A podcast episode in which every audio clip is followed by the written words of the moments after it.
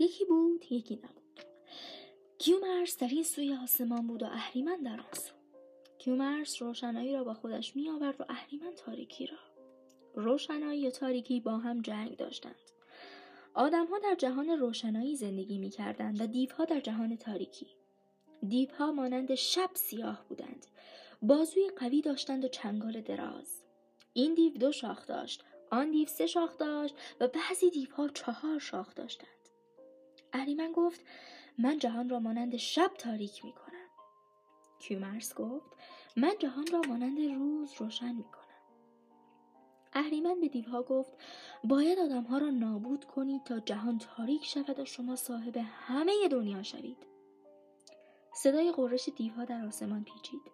تخت سنگهای بزرگ را به سینه گرفتند. هو کردند بلند شدند پرواز کردند و به بالای سر آدمها آمدند. آدمها در کوه و دشت زندگی می کردند. لباس آنها از برگ و پوست درختان بود. تا دیوها را دیدند به این طرف و آن طرف فرار کردند. دیوها تخت سنگها را از آسمان بر روی آدمها انداختند. زنها جیغ و داد کردند. مردها به جنگ دیوها رفتند و بچه ها مثل خرگوش ها فرار کردند. اهریمن قرش کنان آمد و تاریکی را جلو آورد. آدمها به دل غارها رفتند و جهان تاریک و تاریکتر شد.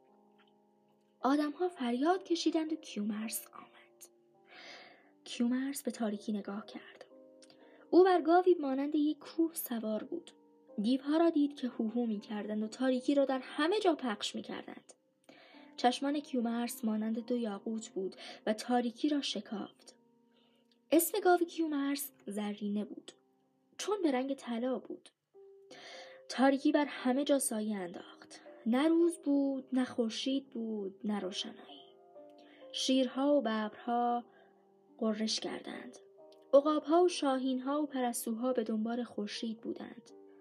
گلها و سبزها و درختان خشک شدند. دیوها نعره کشیدند و اهریمن با صدای بلند خندید. کیومرس فریادی بلند کشید. صدای او در کوه و دشت و بیابان پیچید. شیرها آمدند ببرها آمدند پلنگها آمدند خرگوشها و سنجابها و راسوها هم آمدند پرنده ها و آدمها هم آمدند. همه به دور کیومرس جمع شدند. او گفت دیوها با نعره خود ما را میترسانند و جهان را تاریک می کنند حال باید آنها نعره ما را بشنوند. یک بار شیرها، ببرها، پلنگها همه قرش کردند. آدمها فریاد کشیدند. گنجشکها جیک جیک کردند. طوفان هوهو کرد. باد زوزه کشید. زمین و آسمان پر از قررش و فریاد و جیک جیک و هوهو و زوزو شد. از آن سو شیرها ببرها پلنگها قررش می‌کردند. آنور آدمها فریاد میکشیدند. پرنده ها در آسمان آدمها و جانوران در زمین همه با دیوها میجگیدند کیومرس سوار بر زرینه بود.